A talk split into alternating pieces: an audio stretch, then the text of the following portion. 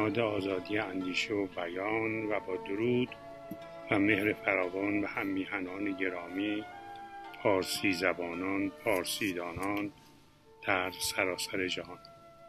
امروز در برنامه دهم صدای سخن عشق همراه با خانم دکتر زهرا شمس و آقای دکتر حسن مکارمی درباره اندیشمند و سخنسرای بزرگ ایران حافظ شیرازی سخن خواهیم گفت. من منوچهر تقوی بیات در این برنامه غزل 352 از دیوان حافظ به تصحیح خانلری را برای شما رازگشایی می کنم همان گونه که خواهید دید این غزل پیچیدگی ویژه‌ای ندارد. این غزل یکی از غزلهایی است که عشق حافظ را به خانه و کاشانه نشان می‌دهد. در این غزل حافظ می‌گوید گر از این منزل غربت به سوی خانه روم دگر آنجا که روم عاقل و فرزانه روم. منزل جای فرود آمدن کاروان را منزل می‌گویند. خان سرا قربت به معنای دوری از جای خود دوری از خانه خانمان و وطن است. منزل غربت جایی است که خانه حافظ نیست. مانند کاروانسرا چکیده بیت چنین می شود اگر از این جایی که دور از شهر و دیار خود هستم به سوی خانم بروم آنگاه دیگر آنجا عاقل و فرزانه خواهم بود.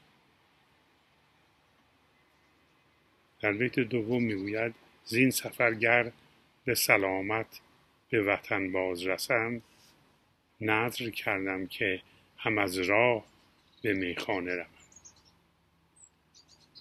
نظر کردن یعنی بر خود واجب کردن پیمان کردن به گردن گرفتن. حافظ با برابر گذاشتن نظر کردن و میخانه تنز خاصی رو به کار می‌بره. چکیده بیت چنین می شود اگر از این سفر به سلامت به زادگاه و دیار خود برسم با خود پیمان کردم تا از راه یک راست به میخانه بروم. تا بگویم که چه کشفم شد از این سیر و سلوک به در سومه با بربت و پیمانه روم. کشف برداشتن پوشش از چیزی و یا آشکار کردن و گشاده کردن چیزی را گویند. سلوک به معنای راه راه سپردن در پیش گرفتن راهی و روشی است. سیر به معنای گشت گردش و سیاحت است.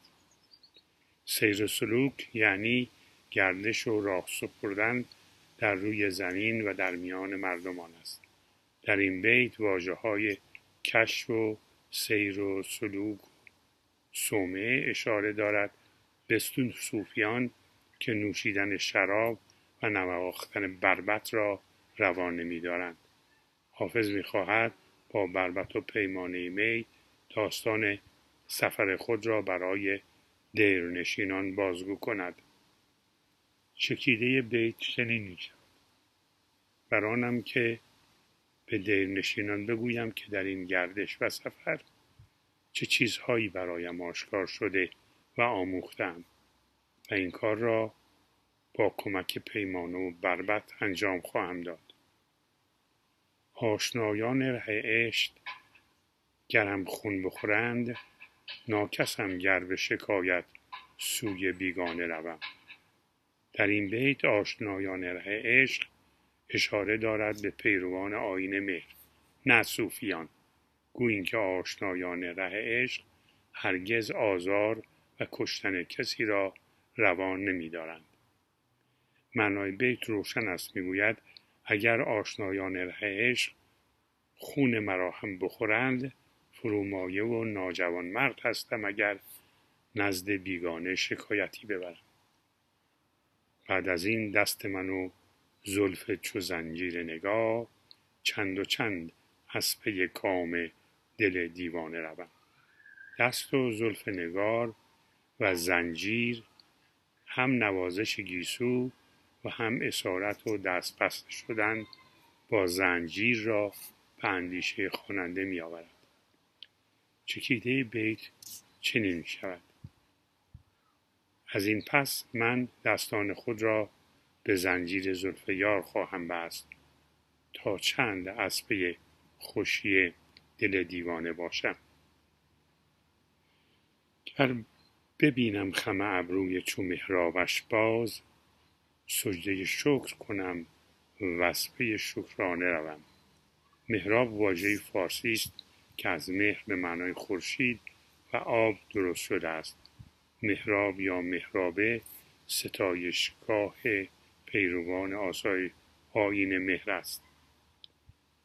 عربها این واژه را با همان معنا به گونه دیگر و با هی جیمی می نویسند و آن را مشتق از حرب یا جنگ می دانند. چکیده بیت. اگر بار دیگر خم ابروی چون محراب یارم را ببینم سرم را برای نیایش بر زمین می‌گذارم و به دنبال ستایش می‌روم. حافظ آرزو دارد در برابر محراب ابروان یار نیایش و او را ستایش کند. یعنی یار خود را در خور ستایش و نیایش می‌داند. خرم که چو حافظ به تولای وزیر سرخوش از میکت با دوست به کاشانه روم. خرم یعنی شادمان خوش با صفا و تولا به معنای دوستی و مهربانی و همنمی و از این دست است. سرخوش یعنی سرمست شنگول مستی که شادمان است. خانه در بیت نخست و کاشانه در این بیت نشان می‌دهد که حافظ سفر و دوری از خانه و کاشانه بودن را دوست ندارد.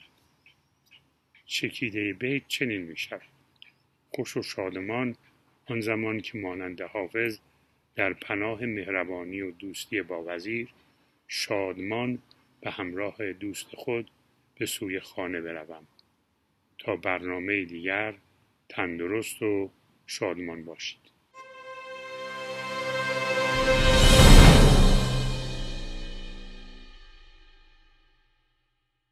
سلامی چو بوی خوش آشنایی بر آن مردم دیده روشنایی و سلام بر دوستداران حافظ و بینندگان تلویزیون رنگین کمان بنیاد آزادی اندیشه و بیان.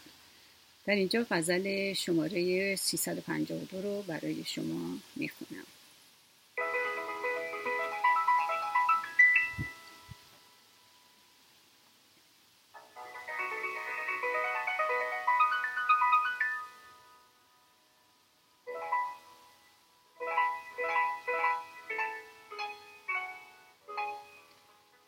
گر از این منزل غربت به سوی خانه روم دگر آنجا که روم عاقل و فرزانه روم. زین سفر گر به سلامت به وطن باز رسم نذر کردم که هم از راه به میخانه روم. تا بگویم که چه کشفم شد از این سیر و سلوک به در صومعه با بربط و پیمانه روم.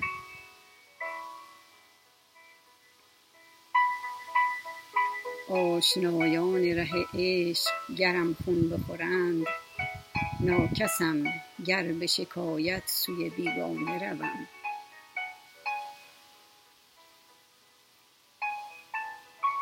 بعد از این دست من و زلف چو زنجیر نگار چند و چند از پی کام دل دیوانه روم.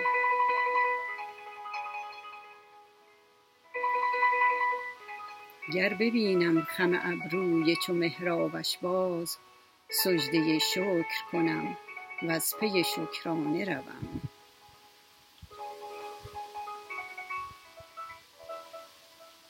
خرم آن دم که چو حافظ به تولای وزیر سرخوش از میکده با دوست به کاشانه روم.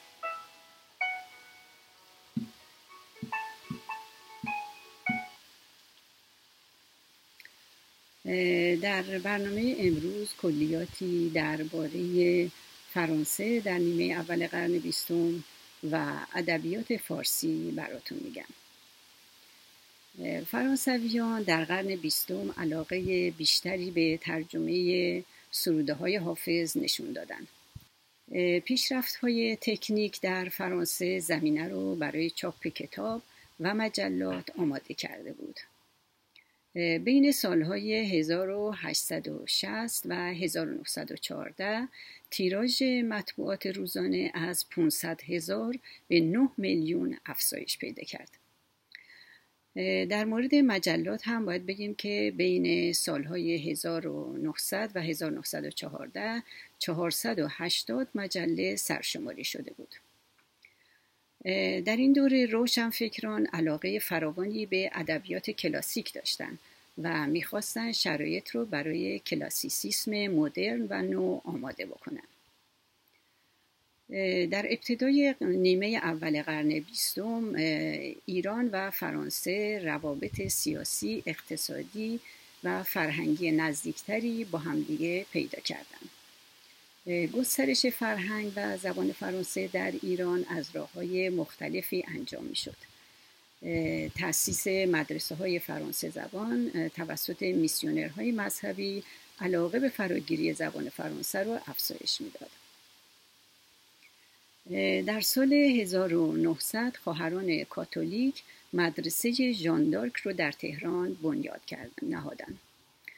در همون سال مدرسه آلیانس فرانسه در تهران برپا شد و آموزگاران این مدرسه فرانسوی بودند. انستیتوی پاستور در سال 1921 در تهران افتتاح میشه. در فرانسه هم انستیتوی مطالعات ایرانی در سال 1947 در سوربن تأسیس میشه.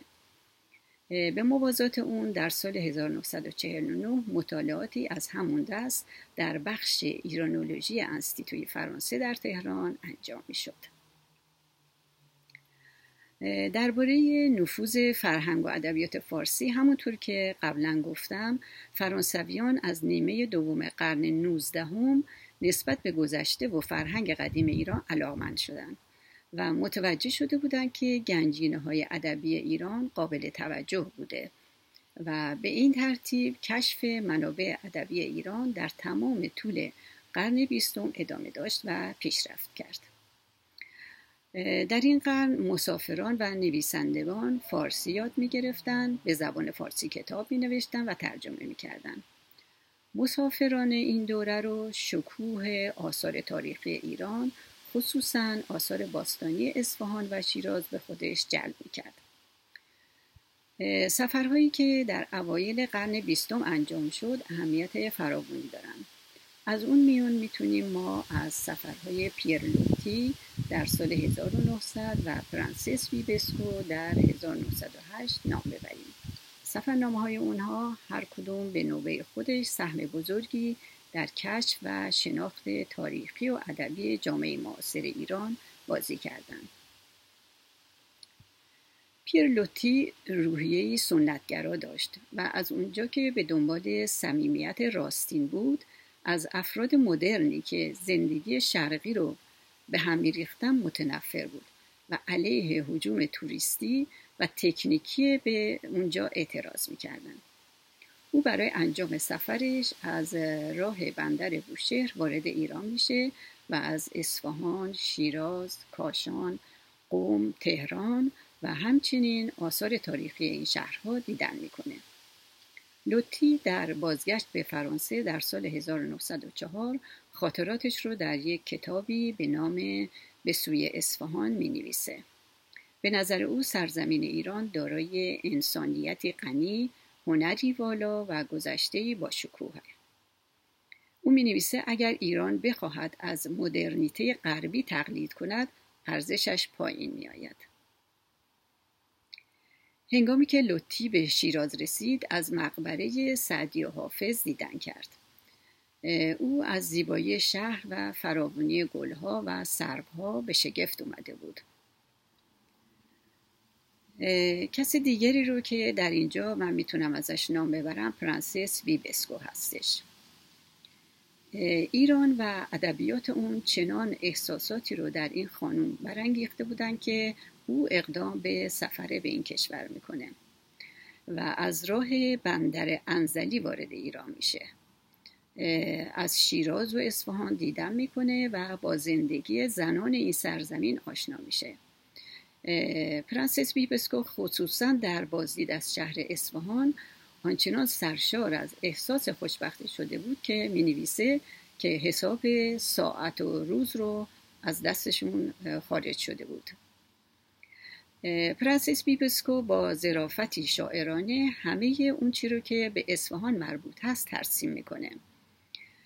برای مثال بر اومدن روز رو که همراه با نوای موسیقی اعلام میشه در کتابش که نامش هست هشت بهشت به تصویر می‌کشه. پرنسس بیبسکو اینجا و آنجا اشاراتی به گلها و درختان این شهر می‌کنه و بالاخره شکوه اصفهان آنچنان او رو تحت تاثیر قرار میده که می‌نویسه من در مرکز گلهای فرح بخش هستم و از اونجا که دنیای ملموس برای ما در محدوده نگاهمون متوقف میشه به نظر من اینکه ایرانیان میگن اصفهان نصف جهان نشان دهنده تواضع اونهاست. زیرا من با دیدن اون می‌خوام بگم اصفهان همه جهان. بیبسکو در مدت اقامتش در ایران با آثار شاعرانی مانند فردوسی، سعدی و حافظ و همینطور عرفان ایرانی آشنا میشه. و از اون در کتابش صحبت می‌کنه. این کتاب پس از بازگشت او به پاریس چاپ میشه.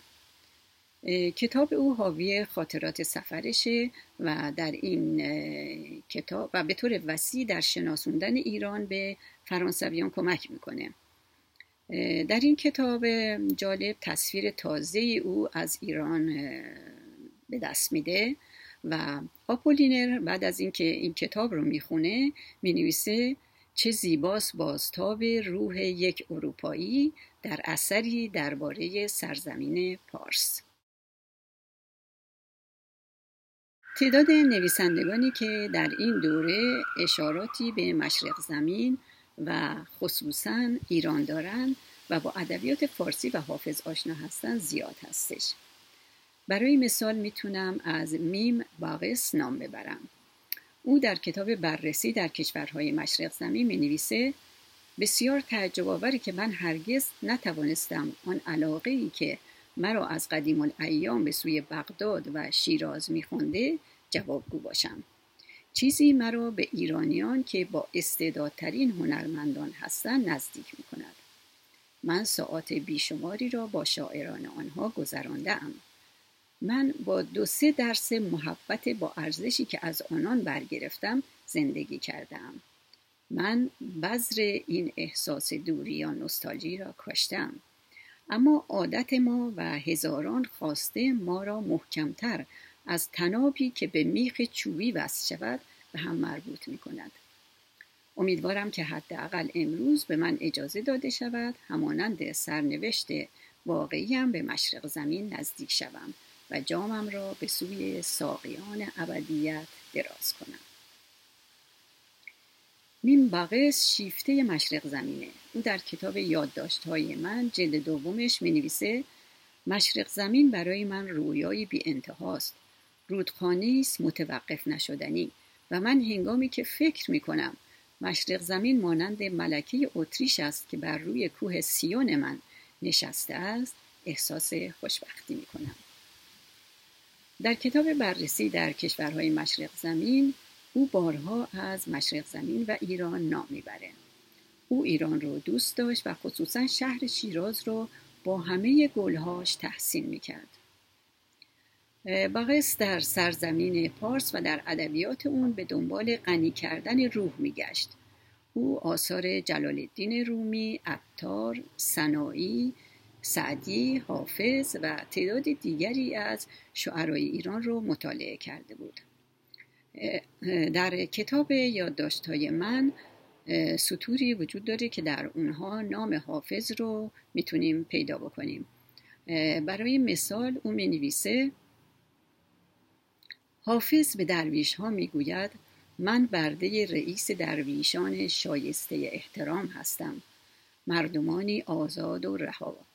فارغ از دنیا که تحقیر می کنند ثروتمندان جهان را تا بپوشانند زمین را از گنجینه هایی که یک حسن تصادف به چشمان آنان آشکار می کند و او ادامه میده ای راه رو به بیچاره زمانی در آرامش ملایم و صلحآمیز آنان توقف کن. آنان به تو شرابی می‌دهند که قلبت را تقویت می کند و زمیرت را روشن. در برنامه های آینده من درباره نویسندگان و مترجمان فرانسوی بیشتر سخن خواهم گفت. بدرود تا برنامه دیگر.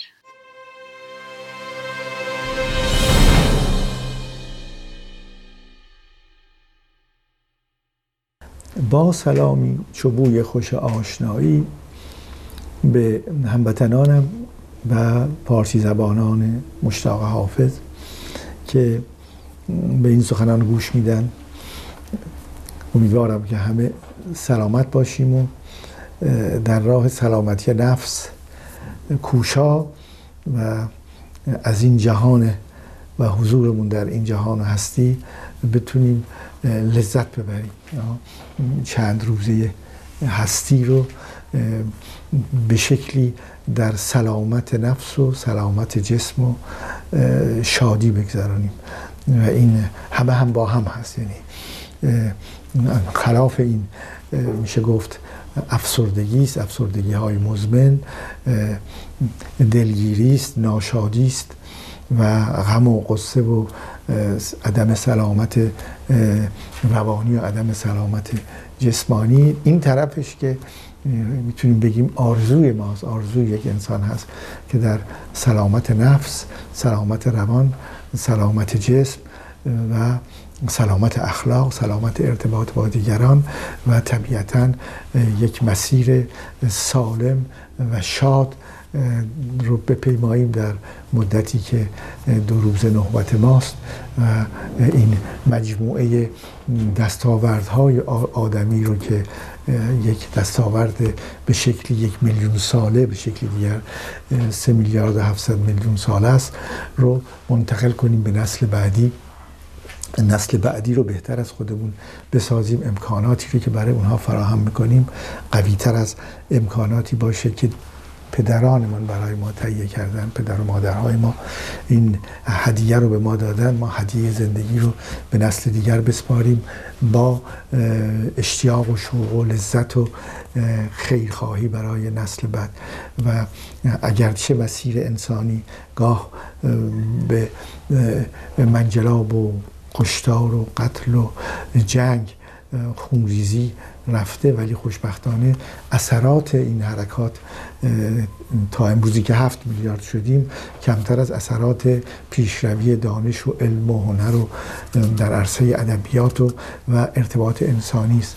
حجم آنچه که نوشته شده کتاب هایی که وجود داره حجم کارهای فرهنگی که انسان می‌کنه در عمر حجم این همه انتشارات و تلاش و زندگی که داریم می‌کنیم من به گمانم مثل یک این کره زمین مثل یک کشتی است که در این کشتی هفت میلیارد انسان زندگی می‌کنن. درست مثل کشتی ها که سه تا هشت ساعت هست. هشت ساعت خواب هشت ساعت تفریح هشت ساعت کار.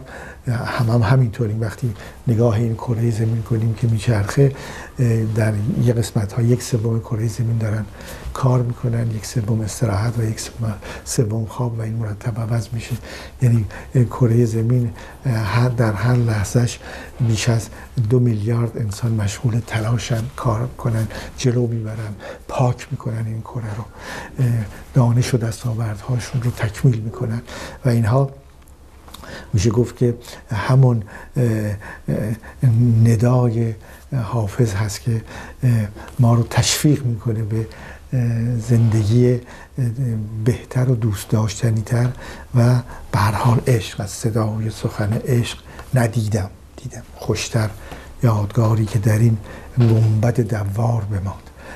به سمت اون ما رو سوق میده حرکت میده طلب می‌کنه و به یک نوع لذت مدام از آنچه که طبیعت و هستی در اختیار ما گذاشته در کوتاه مدتی که با بدن و نفس سالم روان سالم اخلاق سالم و رابطه سالم با دیگران و مرگ هم اگر بیاد که حق طبیعی است اگر مرگ نباشه تولد نیست و اگر تولد نباشه زندگی بدون معناست. می‌بینیم که تا اون موقع که به هر حال نصیب هر کدام از ما خواهد شد گر نستانی به ستم می‌دهند تا اون موقع بتونیم به یه شکلی جهان خودمون رو زیباتر، غنیتر، پاکتر و سالمتر بکنیم با زندگی خودمون با این مدلی که به عنوان زندگی هست. همون که پیر مغان تایید نظر می‌کنه و با تایید نظر با خود نظر شکل زندگی ما می‌تونیم بگیم که به شکلی خودش آموزنده است خود همین درس هست به حال بیت بیستم از اون بیست و یک بیت شعری که من انتخاب کردم از دیوان حافظ در مورد پیر مغان در بیستمیش هست که با خودش سخن میگه حافظ جناب پیر مغان معمن وفاست درس حدیث عشق برو خان وزو شنو. من به گمانم میاد که این حدیث عشق رو به عمد حافظ استفاده می‌کنه و خیلی زیباست. حدیث قصه روایت و نقلی که ما می‌کنیم از یک موضوعی وقتی عشق رو جلوی پیش از عشق حدیث می‌گذاره حافظ شاید به گونه عشق رو و حدیثش رو می‌بره به سطح بالا و می‌بره تا زیر سقف ماورا طبیعه. تا اونجا بالا میبرتش. برای اینکه اگر حالا به شکلی میشه تعبیرم کرد که اگر حدیث در دنیای اسلام آن زمان و حتی امروز آنچه که از پیامبر نقل شده حدیث باشه اینجا وقتی حدیث عشق می‌گذاره اینه که مقام عشق رو با حدیث عشق به یک جای دیگری می‌بره حتی تا سقف هستی موجود شناخته شده مماس میشه به اون طرف ماورا و طبیعه وقتی درس رو مطرح می‌کنه همون مقدمه رو که با هم شنیدیم در مورد چگونگی این که از گذشته بگیریم از پدران مادران و بدیم به فرزندان پسران دختران و نوه ها که این مسیر ادامه پیدا بکنه. این درس حدیث عشقه همین که حدیثش رو بگیم واردش بشیم درس هم درش هست. این اسم برنامه رو که ما انتخاب کردیم به همیاری عزیزان دیگر در واقع صدای سخن عشق است. و به شکلی حالا یه وقتی فرصت شد بحث رو مطرح می‌کنیم که با آشنایی با حافظ متوجه میشیم که اون شناختی رو که عشق رو ما استفاده می‌کنیم اون شناختی رو که برای عشق هست و عشق رو بین عاشق و معشوق می‌گذاریم و طبیعتا بعد وارد قضاوت میشیم اگر عاشق معشوقش چه و چه باشه که مقبول نیست. پس چرا حافظ صحبت از معشوق های غیر اخلاقی می‌کنه و غیره؟ به گمان من دقیق تر اگر نگاه ابیات حافظ بکنیم این حافظ بزرگوار مسئلش عشق یعنی اون عشق هست که مورد تقدیسش هست. حالت عاشقی است که مورد توجه حافظ هست.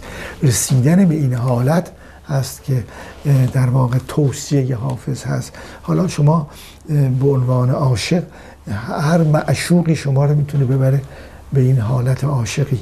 و اونجاست که مورد نظر هست. اینکه درس حدیث عشق ربطی به چه, چه معشوقی نداره. شما عاشق قبول. حالت عاشقی ایجاد شده در شما از طریق یک معشوق. و اینجاست که با تعابیر مذهبی یا فرامذهبی یا عرفانی به هر شکل اینجا همه این تعابیر رو میشه در مورد عشق حافظوار کرد.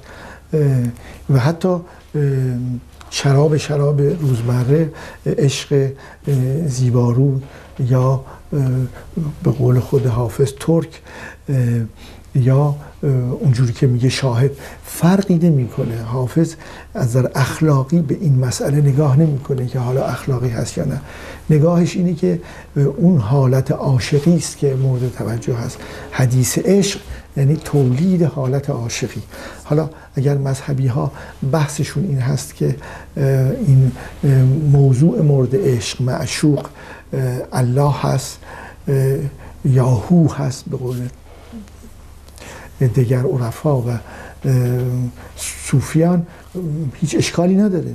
اگر از اون طریق هم به حالت عاشقی می‌رسن انتخابشون هست. ولی باید پذیرفت که حافظ مسئلهش مسئله عشق هست. حافظ جناب پیر مغان معمن وفاست. درس حدیث عشق برو خان و زو شنو. هم این درس رو برو خواندن پاسخ بده. اون دیگه از اون میشنوی و در واقع یک مکالمه ای رو اینجا حافظ شروع می‌کنه.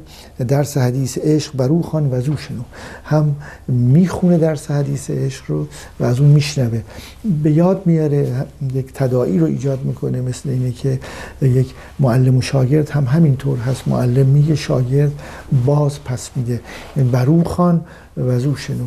از یه طرف دیگه هم ممکنه که اینجور بشه تفسیر و تعبیر کرد که حافظ گرانقدر همچی مطالبی داره در حدیث عشق که میگه بر او می‌خواند بر پیر مغان می‌خواند.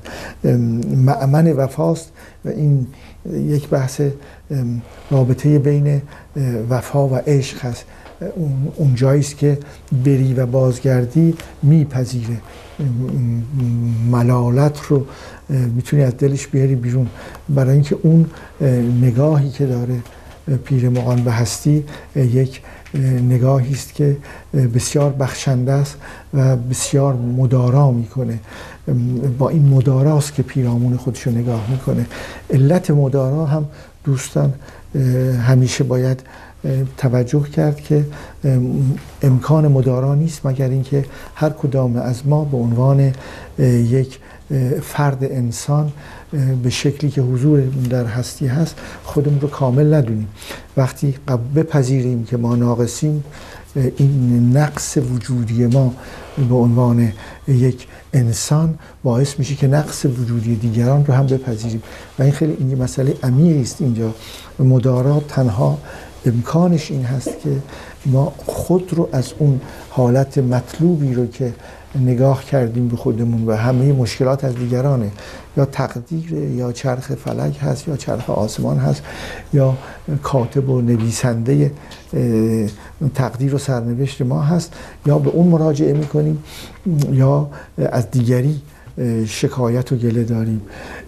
ولی کمتر از خود شروع می‌کنیم. یکی از محسنات و ویژگی های روانکاوی این هست که فردی مراجعی که در طول روانکاوی است صدای خود رو میشنوه و به تدریج تمام مسائل زندگی مشکلات زندگی برخوردهای زندگی حضور مشکلات در زندگی رو از خود شروع می‌کنه از خود میره بیرون. اینجا بحثی که میشه گفت که حافظ هم مطرح می‌کنه به شکلی اینه که پیرمغان معمن وفاست یعنی معمن وفاست و مدارا داره. میپذیره. صد بار هم بری دوباره بیای. برای اینکه نه خودش رو کامل می‌دونه نه دیگری. شاید این درس نخست مدارا باشه در طول زندگی ما. شب و روز خوشی رو براتون آرزو می‌کنم.